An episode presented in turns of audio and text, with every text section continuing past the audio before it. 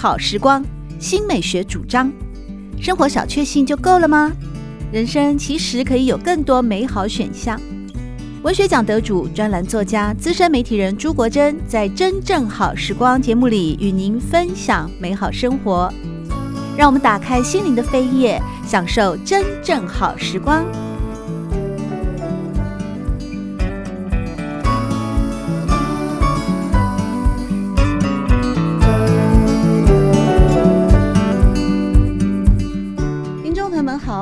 来到真正好时光的节目现场，我是朱国珍。在今天节目里面，我们邀请到的是两位非常年轻而且很优秀的创作者。那么一位呢，就是呃，目前可以说是翻译名家了，因为他翻译过非常多的很精彩的科普书，例如过去曾经在我们真正好时光有介绍过的《被误读的哲学家》。哦，这听起来有点难。不过呢，他今天为我们带来的是一本《打开文明之门》。那大家也不要太误会，没有很难那。它的副标题是给孩子的人类大历史，那就是呃，作者刘为仁，为仁好，哎，听众朋友大家好，我是为仁。同时呢，在今天节目里面也有这本哦，《打开文明之门》。既然说是给孩子的人类大历史，那当然一定要有插画啦。所以我们邀请到的插画家呢，哦，非常的优秀，他是米兰艺术大学毕业的哦，青青，青青好，大家好，我是青庆。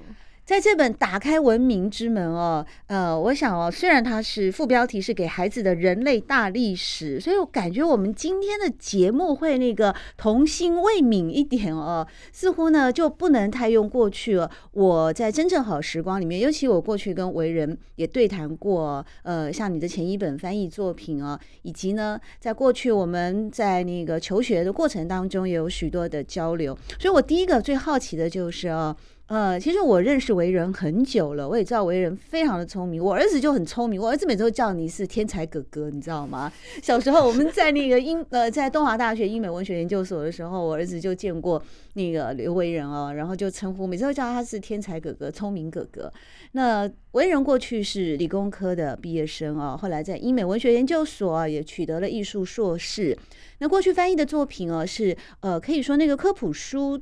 对我来讲，我我对阅读都有一点点难度了。可是这一次呢，突然一个华丽大翻转哦，来为孩子们哦书写了这个呃深入浅出，而且一目了然，很容易懂的打开文明之门。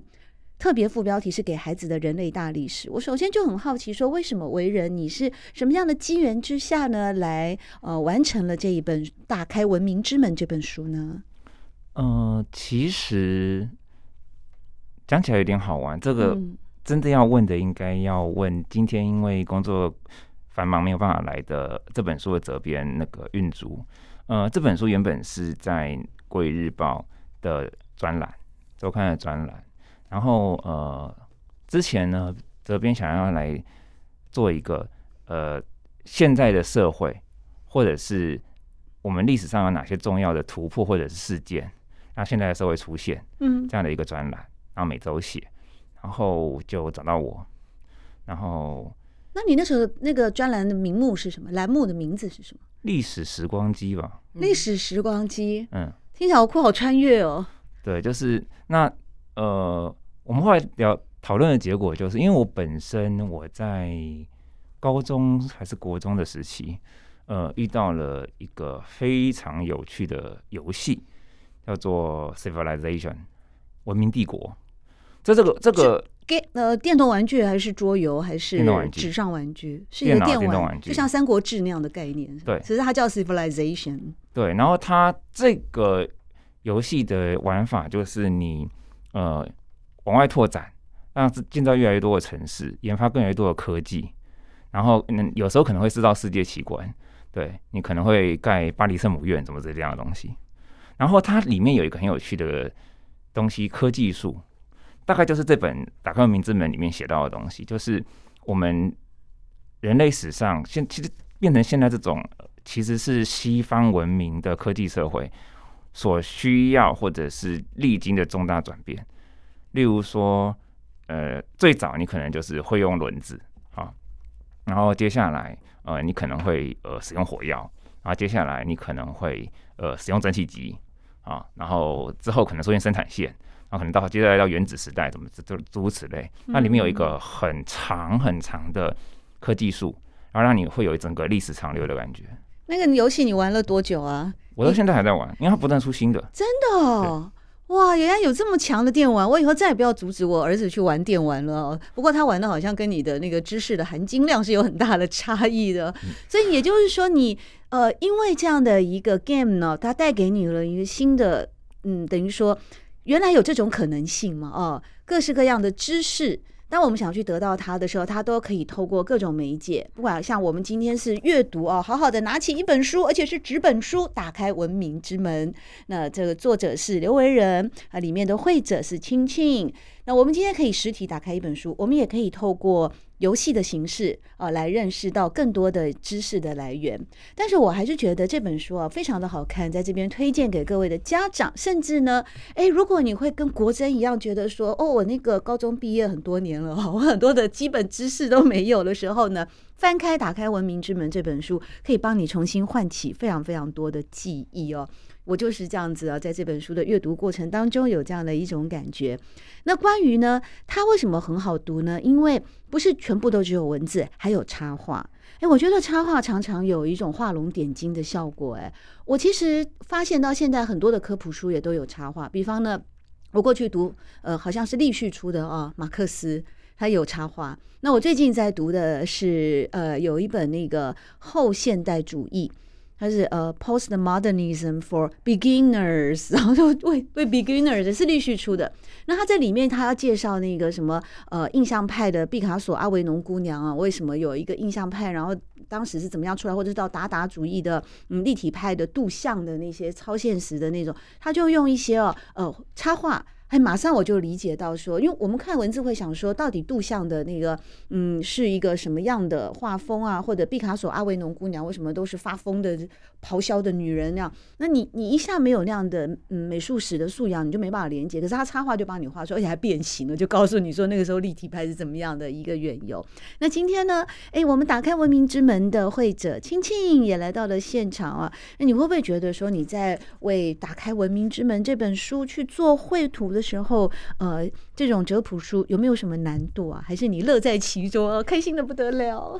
我觉得开心肯定是，因为我我自己也蛮喜欢阅读跟呃学习新知，而且其实每次在收到稿件的时候，因为当初是专栏嘛，嗯，然后每次在收到稿件的时候，我都会重新问自己：我高中真的有毕业吗？对，跟我一样，跟我一样，我也是问自己说：是我明明就是念了不错的高中大学，为什么这些东西都不记得了？是，但是也花了蛮多心思，就是在回去。多做一些资料收集，嗯，然后大家自己往前看、往后看的话，就会看到很多很多篇章都会出现伟人的头像，因为有时候就会根据编辑要求会把他们画出来，嗯、那个时候我才会真的认真去找他们以前的照片或是以前的画像长什么样子，我才发现哦，其实他们都长得很不一样哦。我觉得牛顿长得蛮帅，所以画起来画得很开心。真的吗？伽利略呢？米开朗基罗呢？哎，听说达文西是大帅哥哎。那个他他已经没什么留下真的比较有那个资料性质的照片，真的图像，那是他的自己的自画像这样。哦，我以前不知道看了篇 article 有说过达文西是美男子。而且好像终身未婚，嗯、所以他才能够专注在那个科学啊、艺术啊。他是他不但是画家，他也是一个科学家嘛。嗯、肯定是，我是这样记得啦。当然，那个后来他爆红也是因为丹布朗的《达文西密码》吧之类的吧，然后就把那个历史人物也做了一个很美化的感觉。对，然后又重新好像对我们现代人有一些烙印。那现在为人，你是找到了一个什么？为什么要笑得那么开心？笛卡尔跟哈维的长相。哎、欸，我们不要以貌取人，好不好？怎么可以？我们要主要是还是回到一个文明的这样的过程呢、啊？不过这本书真的很适合大人小孩都很适合看，因为在这里面的绘图哦，哎、欸，我觉得亲戚你的那个画风好可爱，你是每一每一。嗯，你的本来的画风就是这样吗？因为你的人物其实都是会呈现一种啊，我觉得比较接近几何的饱满型。那有一些那个绘者，我过去也看过一些童书，他们就喜欢画的比较瘦长啊，或者每一个人他都会有自己一种很特殊的画风。这是你一贯的画风，还是你因应了打开文明之门，想要给孩子们一个比较圆满的形象，所以你的用色啦、图画啦、人物啦，呃，都是一种。比较，我觉得，当然它好像也色彩上是比较接近什么最近流行的莫兰迪的那种，呃呃，稍微带一点暗沉的蓝跟暗沉的鹅黄，但你人物造型都是圆圆的，好可爱哦，一些。我觉得那应该是我那个时候的啊哦，那个时候，所以刘伟仁，你在出下一本书的时候，你第二集不太远，你要出到《打开文明之门》Part Two 的时候，很可能人就要变形了，这样呃，也不会变太多，因为编辑有警告过我。可是我就你们编辑好可怕，感觉像训导主任。有一点，那没有他，但是我有很老实的跟编辑说，因为我对颜色的，就像你刚刚提到说，我有几几幅的颜色有点像是最近比较流行的莫兰迪色，嗯，但是我有点像是说。我最近看到什么样的颜色，或是去哪个国家旅行，吃到哪个国家的口水，就会又长出一个新的色系，所以我只能很尽量让整本书有个一贯的感觉。可是没办法说每一篇的用色都几乎一样，这样子。是我刚刚听到青杏讲了一个关键字，吃到哪一个国家的口水，这意思是说，你如果刚从印度回来，你的画风可能就充满着綺丽与缤纷，知道吗？会会，像那时候在画那个，嗯、呃。大航海时代那一阵子，我人刚好在秘鲁，所以那时候用色就会特别的开心。哦，南美洲带给你一种哦很开心的奔放的感觉，嗯、很多颜色的那个灵感。是，那我们再回到啊这个《打开文明之门》这本书哦的那个呃作者为人，当然说为人刚刘为人刚开始是因应《国语日报》的专栏哦，所以写出了这样的呃等于比较呃我认为是比较浅显易懂哦。那很多地方呢都是。带到了呃，比方从刚开始的用火啊，人流光是用火，其实你知道，光用火这件事情哦，我要跟伟人谈一下，这个可能就可以写一本书了。嗯、那当然，我们给小孩子，你你一下光一个用火，这就火的发明、火的来源，你就写一本书的话，这个这孩子们可能哦就不再爱读书了。我觉得，那当然，我们先看这本书，不仅仅是火的一个文明的，嗯，人类文明从生食到熟食，从独居到群聚。哦，这是一个很大的一个人类文明发展史上的改变。到货币的应用，货币又跟会计也有关的嘛。从以物易物，然后到那个嗯贝壳啊，到现在的货币组织啊，到现在的那个外汇存底哦，他 们说要用美金还是什么的，这个这样的一个发展。然后到法律、哲学啊，哲学爱好智慧哦，爱问问题，纸哦纸的那个从印刷术，这这每一个几乎把那个人类文明史上一些很重大的。枢纽关键那个那样的一个呃关键词给拿出来了，印刷术、黑死病、工业革命、科学革命、宗教改革、地理发现，那就一四九三哥伦布的那个时候嘛，哦，文艺复兴。哎，你的脑子也很不容易耶，你是怎么样？我觉得你你你是怎么样可以？当时你是怎么想的？就把这些人类文明的关键关键词把它提出来。这边我要继续说游戏有多厉害。我不要听游戏了，我你知道我是就很抗拒游戏的人。我每天都因为游戏跟我儿子两个都都快闹那个离家出走，不知道是他要离家出走还是我要离家出走。因为我觉得游戏当然游戏有有好处，有加分的地方，也有扣分的地方。那你现在就是要讲到加分的地方，好好好，我很简单啊，继续恭听。很简单啊，因为条目不是我定的，嗯，条目就是你玩游戏玩这类的游戏，它就很多个，呃。你玩多了，你就知道条目条目就是这一些。哦，其实一开始做这个游戏还教你们逻什么目录分类吗？类似不是不是，他是会告诉你说每个东西就是我们都你去查百科全书的话，会有一大堆影响人类重大的发明或者是事件，但是你可能会记不得说哪些东西最重要的，你也不记不得说哪些东西导致了哪些东西。当然记得啊，怎么会不记得？很容易记啊。你光一个火，我说哦，火这件事情哦，好，哎，好像我们在辩论了，不行，主持人要记得今天主持人的身份是我特邀的来宾啊。我们主要是要分享智慧，爱好智慧，然后并且跟各位听众朋友们，大朋友小朋友要推荐这一本《打开文明之门》。好，回到为人，继续跟大家讲，你可不可以不要讲游戏，讲游戏以外的，属于你个人的。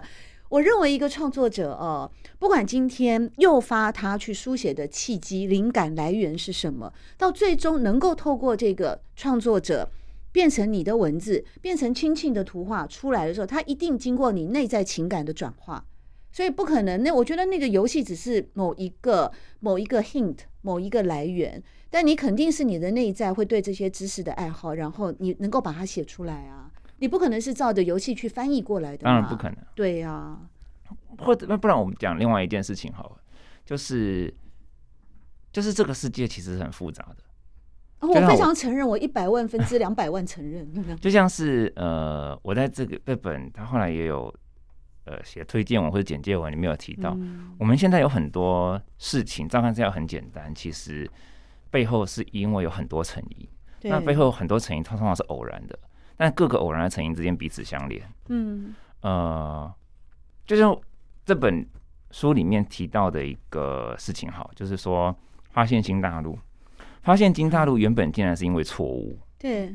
对，那这个当然是当然是偶然的，就是有一个叫哥伦布的人，地理学太烂，然后数学很烂，嗯，对，又不又不听别人讲话，嗯，然后别人都觉得说这个航海一定会死掉，嗯，他因为无知，他就往往外冲，冲了之后，哎，完全意料之外，竟然在他还能撑到的地方发现了中美洲，嗯，这种事情就你你无法预期的，对，那。但是会有钱去支持哥伦布去做大航海，但是其实又是跟那个时候欧洲，尤其是西欧那边他们的呃王权跟彼此争夺又有关系。对，那所以这些大乍看之下是不一样的事情，对，彼此无关的事情，嗯，其实是每个东西都彼此相连。这个东西跟我们以前在学生物系的时候想那个生态的概念是完全一样的，嗯。甚至你可以讲说，像现在讲免疫的那个概念也是完全一样的。对对，所以对我而言，呃，就是算社科类的事情，跟呃生物类的事情，其实只是同一件抽象事情的两种实现形态。对啊，你这说到像对对你这种呃理理工科出身的，对我这种文组生出文科生出身的呢，我的印象最深的就是那个啊，秦始皇要徐福带着童男童女去找长生不老药的时候啊，他根本就也是抱着必死的决心了吧？他是没想到那艘船会在日本啊，就搁浅了，所以才会有传说说日本人的那个就是当年秦朝啊，徐福童男童女留下来，所以他们长得特别矮嘛，因为那时候都小孩子在那边。那我说，有时候历史的那个呃，整个的发生，确实有很多地方是因为偶然啊。那在《打开文明》这本书里面呢，呃，我觉得最有趣的就是，其实你从第一章开始，你就从用火火的发明。我刚刚提前面有提到火这件事情哦，因为我在有一阵子就经常到各个学校去讲饮食的呃饮食的文明发展史啊，包括在饮食文明发展史里面，你知道火这件事情啊，其实他们有一个。固定的来源了，至少我看了那么多的书，嗯、你在希腊神话里面都可以追溯到普罗米修斯啊，把上帝之呃那个宙斯的火送给人间，他也因此得到了酷刑。那你要说到中国的话，就是大概燧人氏钻木取火嘛，而正式被记载的时候，在《韩非子》里面啊，《韩非子》里面就是西元前两百五十年的时候啊，他就说有一个人哦，因为当时的人都吃生食，就常常闹胃痛，所以后来呢，就有圣人啊做。钻燧取火，以化腥骚而明月之始，望天下，号曰燧人氏。那我过去在研究那个呃，就是西方的一些饮食文学的时候，曾经有看过有一本书，中文不知道有没有翻，叫《Cook，》，好像韩良义有翻哦，就是 Cook。煮煮熟，然后叫呃 Michael Pollan，他是在加州大学伯克莱分校有办一个食品与农业新闻的奖学金哦，也是二零一零年《时代》杂志选出的全球百大影响力的人之一。那他在那本书里面，他也嗯提到了火，不过他的火就是用在一个烹饪的要素当中啊，那火熟食以后的嗯，在后院的 barbecue 所对他的启发。那另外还有一个，我觉得更有趣，就是我想火的来源哦，有火的应用，有各种的那个呃不同的多元性的发展。你知道英国在十八世纪有个小说家叫呃 Lamb，Charles Lamb，他呢也有一说啊，那他当然是开玩笑，他说那个人类怎么样从生食迈向熟食，以前的人都生食的。那他有本小说里面啊，就是论烤猪，呃，论烤猪，on on a, on a dissertation dissertation of roast pig 啊。 他就是说，有一个农家里面呢，那个小孩子呢，爸爸出去玩了，就跟小孩子说：“你们乖乖看家哦。”就小孩子不乖，呃，两个小男孩就去玩火，就火就把农舍猪圈给烧了，意外的就把那小猪都烤熟了。就他们本来想说完蛋完蛋，爸爸回来会把我们给打死，可是他们实在受不了闻到那个烤乳猪的味道，他们就走过去，就看着那个死猪烤熟的猪，就用手指头一戳下去，哇，香味四溢，然后就拿起来吃了。所以人类就从此开始啊，知道熟食的美味。那我说这个火，我就觉得太有趣了，就是它是一个很庞大的问题。那你怎么会想到第一章开始啊？我们今天邀请到的是《打开文明之门》的作者刘维仁啊，跟大家分享的是这一本很好看的科普书《给孩子的人类大历史》。你第一章为什么要选择火？也是编辑选的吗？没有啊，呃，说到文明，火根本已经变成一个呃人类开始出现文明社会的起源的意象了。对，说到文明起源，第一是以之用火。对，对，就是这样，真的就是这样。你从哪里得来的知识？我是看了好多饮食发展史，我才 才开始有这样的认知。要不然我们现在觉得火太方便了嘛。你要家里面 cooking，你要煮泡面，你要在瓦斯炉一打开就有火。然后你去外面烤肉，烤肉现在不是要打火机，要抽烟的人一打这个打火机，怕火就出来了。我们会去想到以前的人有多辛苦的生活吗？所以你为什么会想到这个？我还是觉得为人的脑跟我的脑不太一样。很好，可能是 就是这个。这个时代呃的群众智慧吧，这好在当代好像变尝试了。对，就像火车它会动一样嘛。可是你要知道，第一辆火车在开的时候，好像是艾伦·迪波顿里面的书吧，他就有提到哲学的慰藉。他说，当第一辆火车在开的时候，大家根本不知道铁轨上是不能走人的，所以看那个呃蒸汽火车发明的第一天哦，就是在英国的不知道哪一段，他就压死了那时候的一个 一个官员嘛。就是历史上真的有太多哦，呃，有时候真的是蛮匪夷所思的事情哦。那其实，在这本书真的很多地方，我也觉得超好看，包括像是谈到了哲学啊，谈到了法律啊，谈到了嗯，我们来讲一讲那个哦，印刷术，印刷术也是文明的很大的，因为它就是因为因为有印刷术，所以知识普及了嘛，阶级就流动了。印刷术的部分。印刷术，印刷术很好玩的一件事情是，呃，很多人都会讲到笔神哈，嗯嗯，其实后来就是人家那些历史研究的人发现，毕生当时发明之后，普及度不高。哪一个笔神？毕昇，毕昇，活版印刷，哦，对，古腾堡的吗？呃，古腾古腾堡才成功。最有趣的事情，这其实就跟呃你所使用的字元数量。有直接的关系。嗯哼，中文要印的字太多。对哦，真的。对，那英文就这是应该是拉丁语系。嗯，那最多也就是应该都是三十几个以内。嗯，那跟中文几千个，那这绝对是不能比的。嗯，所以你东西多了之后就很难标准化，那精度就出问题。嗯，那高那个可能那个泥字的那个高低就会不一样。嗯，对，还有另外一个问题，其实是我书里面没有直接写到的。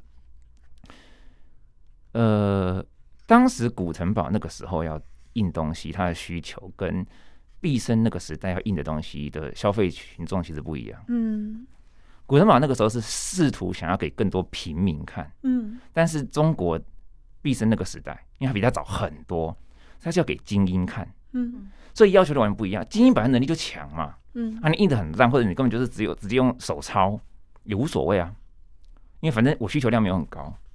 古登堡是要降价，是要降低印刷品那个呃制作成本。对，所以它会需要高精度，它需要制作稳定。嗯，这件事情后来它有一呃到几百年之后重复发生在工业革命身上。嗯，然后最近又重复发生到呃，例如说像是那个 blockchain，嗯哼，或或者是对这类事情身上。反正如果说有某个东西要快速的扩及到全世界全民的话，它标准化就会就会很强。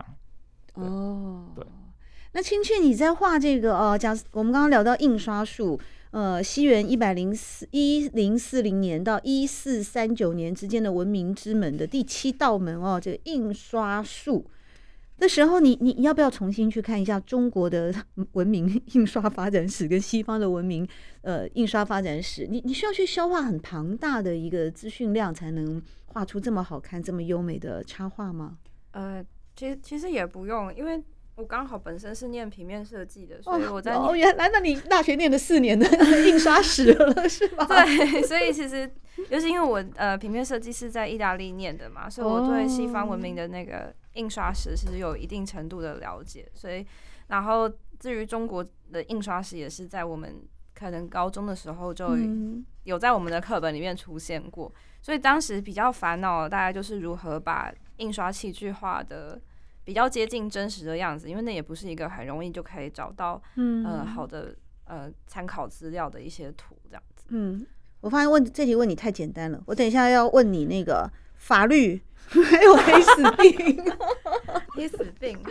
那个原本的专栏里面还有更难画的哦，原本原本的专栏里面有一大堆古中文文献，就是有有《论语》，然后有《道德经》，他画出《道德经》哦，超厉害的。怎么画？上善若水怎么画？你你问青青啊。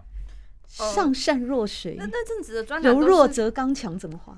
就是哎，其实有吧？这这本没有吗？有啦，就是所以准备出第二集的概念就对了。因为你写太多了，还没有全部收录是吧？因为我们非常的期待啊，这个。那阵子有几个专栏都是跟哲学比较相关的哦。然后像您您刚刚说的几几句话，编辑就会叫我把水画出来，我就会，或者他会希望我画一些当时的人。做些什么事？可是我觉得，像举刚刚举例到《道德经》，我就想说，可是这样的话，大家其实也是不能真的去透过图去理理解《道德经》在做什么，因为你去理解《道德经》怎么被写出来，我们也其实也不知道《道德经》想表达是什么。所以其实我也是花了一些时间去想一下它每一个意义的背后是什么东西，然后才变成我想要看得懂的图。这本到底在哪里啊？自己翻不到。但是在这本书里面哦，确实打开文明之门呢。副标题是给孩子的人类大历史。在今天真正好时光的节目当中，邀请到的是作者刘维仁以及会者青青哦，他们两个人合力打造了一本非常呃好读、图画图案也非常优美，同时还能够帮助我们呢。增广见闻，特别是说，无论是小孩子，或者是像国珍这样的年纪呢，重新去复习一下人类文明的历史当中的几个关键点哦。其实读起来是寓教于乐，也是在今天真正好时光的节目里面，希望和大家分享的。喜欢朱国珍制作主持的《真正好时光》，欢迎您订阅、分享或留言，随时保持互动，一起共享美好生活。